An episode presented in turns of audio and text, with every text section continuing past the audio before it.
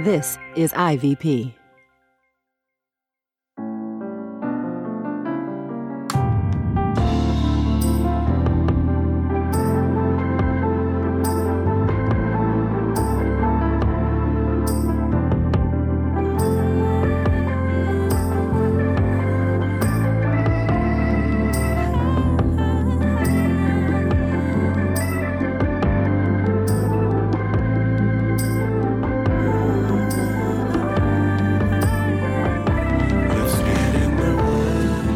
You're listening to Get in the Word with Truth's Table.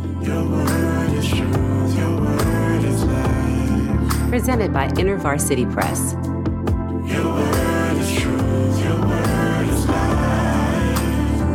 The Daily Audio Bible Podcast, read by Dr. Christina Edmondson. And Ekemini Uwan.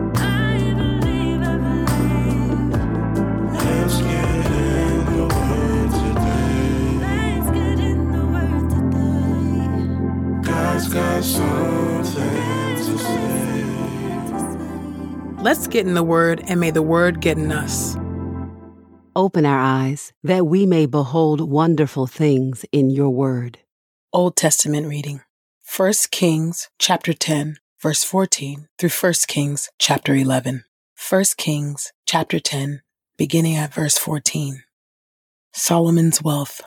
Solomon received 666 talents of gold per year, besides what he collected from the merchants, traders, Arabian kings, and governors of the land. King Solomon made 200 large shields of hammered gold. 600 measures of gold were used for each shield. He also made 300 small shields of hammered gold. Three minas of gold were used for each of these shields. The king placed them in the palace of the Lebanon forest. The king made a large throne decorated with ivory and overlaid it with pure gold. There were six steps leading up to the throne, and the back of it was rounded on top. The throne had two armrests with a statue of a lion standing on each side. There were 12 statues of lions on the six steps, one lion at each end of each step. There was nothing like it in any other kingdom. All of King Solomon's cups were made of gold, and all the household items in the palace of the Lebanon forest were made of pure gold. There were no silver items, for silver was not considered very valuable in Solomon's time.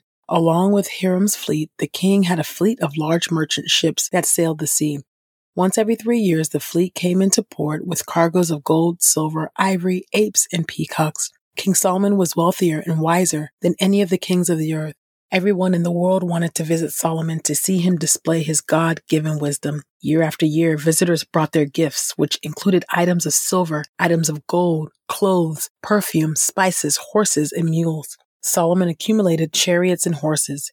He had 1,400 chariots and 12,000 horses. He kept them in assigned cities and in Jerusalem. The king made silver as plentiful in Jerusalem as stones. Cedar was as plentiful as sycamore fig trees are in the foothills. Solomon acquired his horses from Egypt and from Kue. The king's traders purchased them from Kue. They paid 600 silver pieces for each chariot from Egypt and 150 silver pieces for each horse. They also sold chariots and horses to all the kings of the Hittites and to the kings of Syria.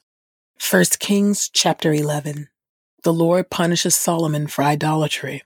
King Solomon fell in love with many foreign women besides Pharaoh's daughter, including Moabites, Ammonites, Edomites, Sidonians, and Hittites. They came from nations about which the Lord had warned the Israelites, you must not establish friendly relations with them. If you do, they will surely shift your allegiance to their gods. But Solomon was irresistibly attracted to them.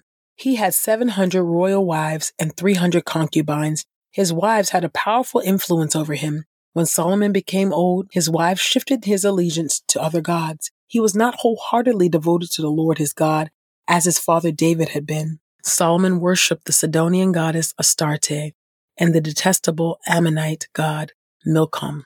Solomon did evil in the Lord's sight. He did not remain loyal to the Lord as his father David had. Furthermore, on the hill east of Jerusalem, Solomon built a high place for the detestable Moabite god Chemosh and for the detestable Ammonite god Milcom. He built high places for all his foreign wives so they could burn incense and make sacrifices to their gods. The Lord was angry with Solomon because he had shifted his allegiance away from the Lord, the God of Israel, who had appeared to him on two occasions and had warned him about this very thing so that he would not follow other gods. But he did not obey the Lord's command. So the Lord said to Solomon, Because you insist on doing these things and have not kept the covenantal rules I gave you, I will surely tear the kingdom away from you and give it to your servant. However, for your father David's sake, I will not do this while you are alive. I will tear it away from your son's hand instead. But I will not tear away the entire kingdom. I will leave your son one tribe for my servant David's sake and for the sake of my chosen city, Jerusalem. The Lord brought against Solomon an enemy, Hadad, the Edomite, a descendant of the Edomite king. During David's campaign against Edom, Joab, the commander of the army, while on a mission to bury the dead, killed every male in Edom.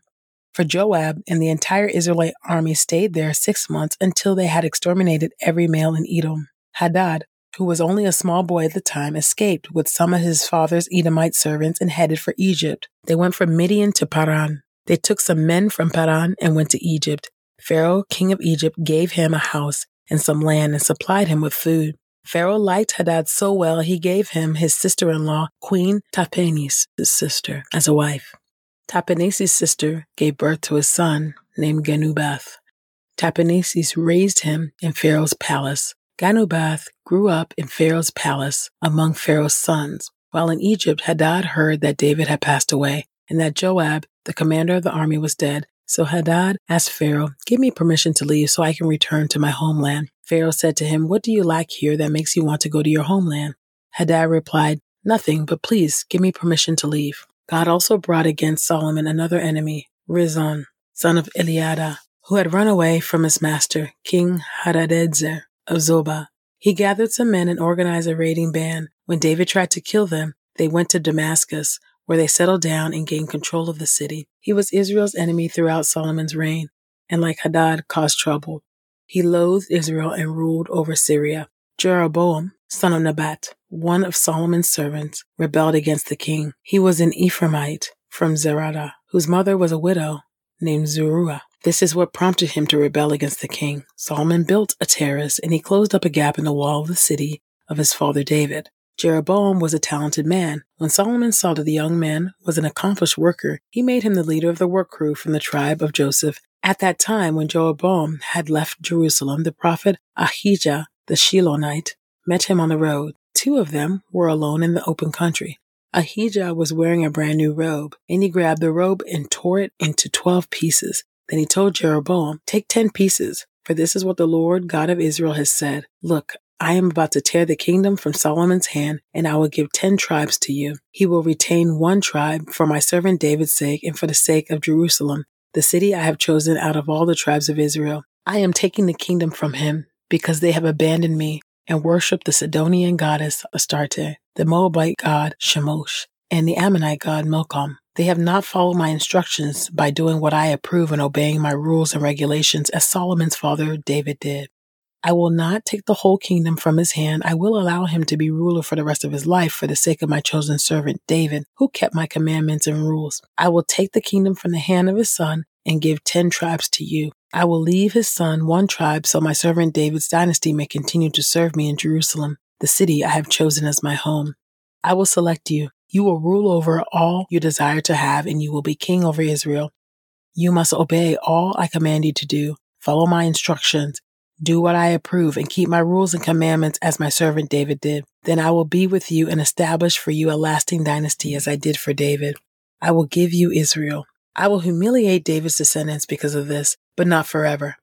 Solomon tried to kill Jeroboam, but Jeroboam escaped to Egypt and found refuge with King Shishak of Egypt. He stayed in Egypt until Solomon died. Solomon's reign ends.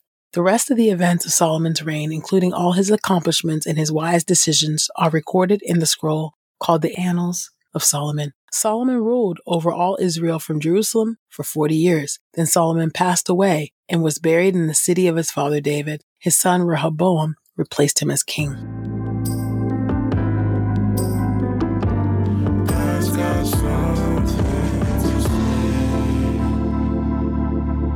Psalm 127, a song of ascents by Solomon. If the Lord does not build a house, then those who build it work in vain. If the Lord does not guard a city, then the watchman stands guard in vain. It is vain for you to rise early, come home late, and work so hard for your food. Yes, he provides for those whom he loves. even when they sleep. Yes, sons are a gift from the Lord. The fruit of the womb is a reward. Sons born during one's youth are like arrows in a warrior's hand. How blessed is the man who fills his quiver with them. They will not be put to shame when they confront enemies at the city gate.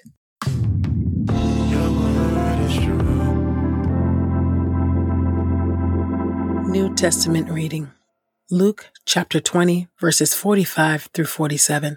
Jesus warns the disciples against pride.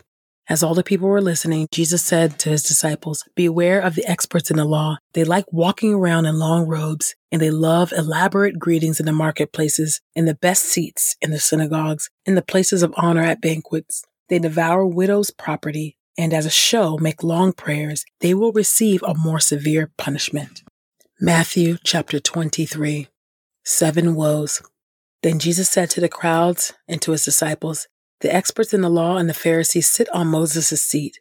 Therefore, pay attention to what they tell you and do it, but do not do what they do, for they do not practice what they teach.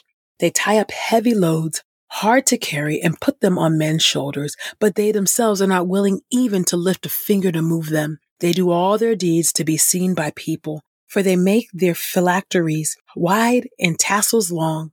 They love the place of honor at banquets and the best seats in the synagogues and elaborate greetings in the marketplaces, and to have people call them rabbi. But you are not to be called rabbi, for you have one teacher, and you are all brothers. And call no one your father on earth, for you have one father who is in heaven. Nor are you to be called teacher, for you have one teacher, the Christ. The greatest among you will be your servant. And whoever exalts himself will be humbled, and whoever humbles himself will be exalted. But woe to you, experts in the law, and you Pharisees, hypocrites. You keep locking people out of the kingdom of heaven, for you neither enter nor permit those trying to enter to go in.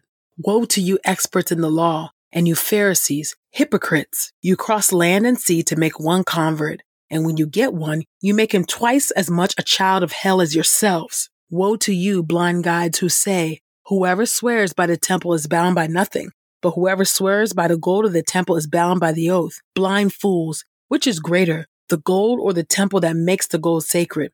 And whoever swears by the altar is bound by nothing. But if anyone swears by the gift on it, he is bound by the oath. You are blind. For which is greater, the gift or the altar that makes the gift sacred?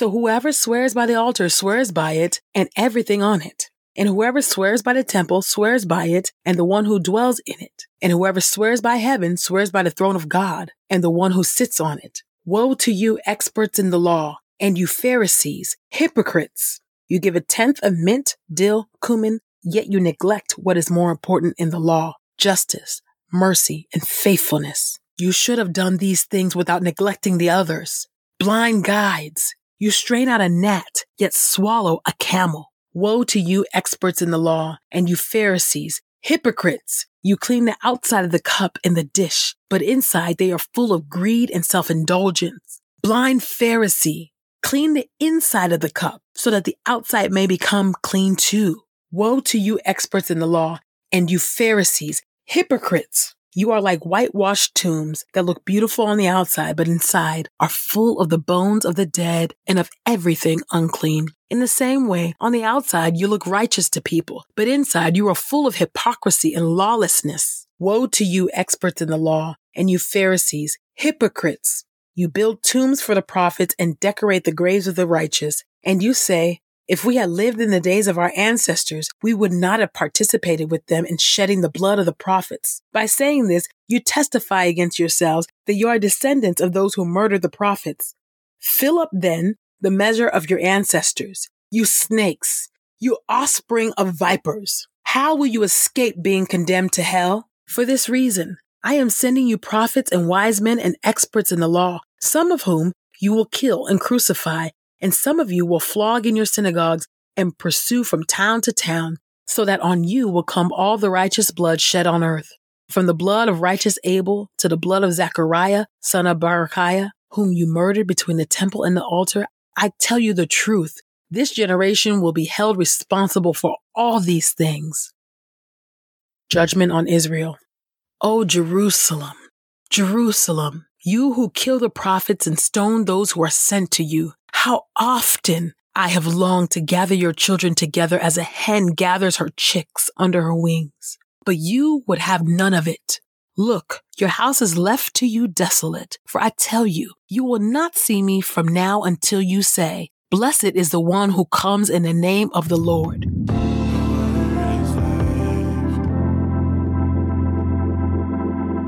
This is the word of God for the people of God. May God add a blessing to the reading of his word. Let us go boldly to God's throne of grace. Oh God, sovereign Lord, those are intense passages, oh God. I just kept on thinking about um, the theme of just finishing well in faithfulness.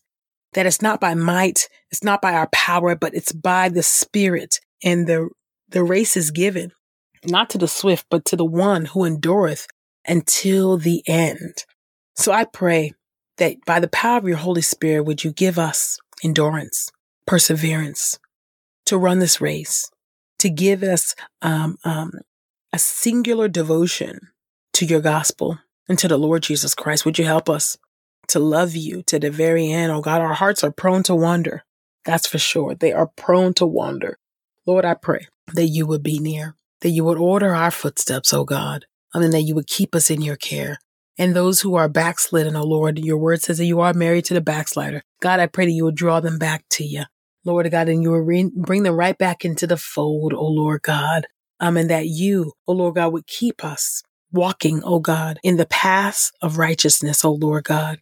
And would you help us, O Lord, not to um, become haughty or to be prideful, O Lord God, knowing that it's the Holy Spirit, it's by your grace that you're upholding us and keeping us, oh God. We don't have a righteousness within ourselves, oh God. Would you help us, oh God, to trust in you for all things, oh Lord. Help us not to look to the left or to the right, but keep our eyes fixed on Jesus, the author and the finisher of our faith. I pray this in the mighty and matchless name of Jesus. Amen. We pray this time of getting the word with Truth Table has encouraged us all to not only be hearers of God's word, but doers. Share your reflections on these scriptures with us on Twitter and Instagram using the hashtag Get in the Word and hashtag Truth's Table. Saints, whatever is honorable, whatever is just, whatever is pure, whatever is lovely, whatever is commendable, if there is any excellence, if there is anything worthy of praise, think about these things, practice these things, and the God of peace will be with you. Go with God. Get in the Word with Truth Table is a production of InterVarsity Press. For 75 years, IVP has created and published resources that deepen lives for Christ to engage the university, church, and the world. Visit ivpress.com for more information. Our Bible reading plan is from BibleStudyTogether.com, and the Bible version is the new English translation used by permission. Sound engineering is from Podastery Studios, and our executive producer is Helen Lee.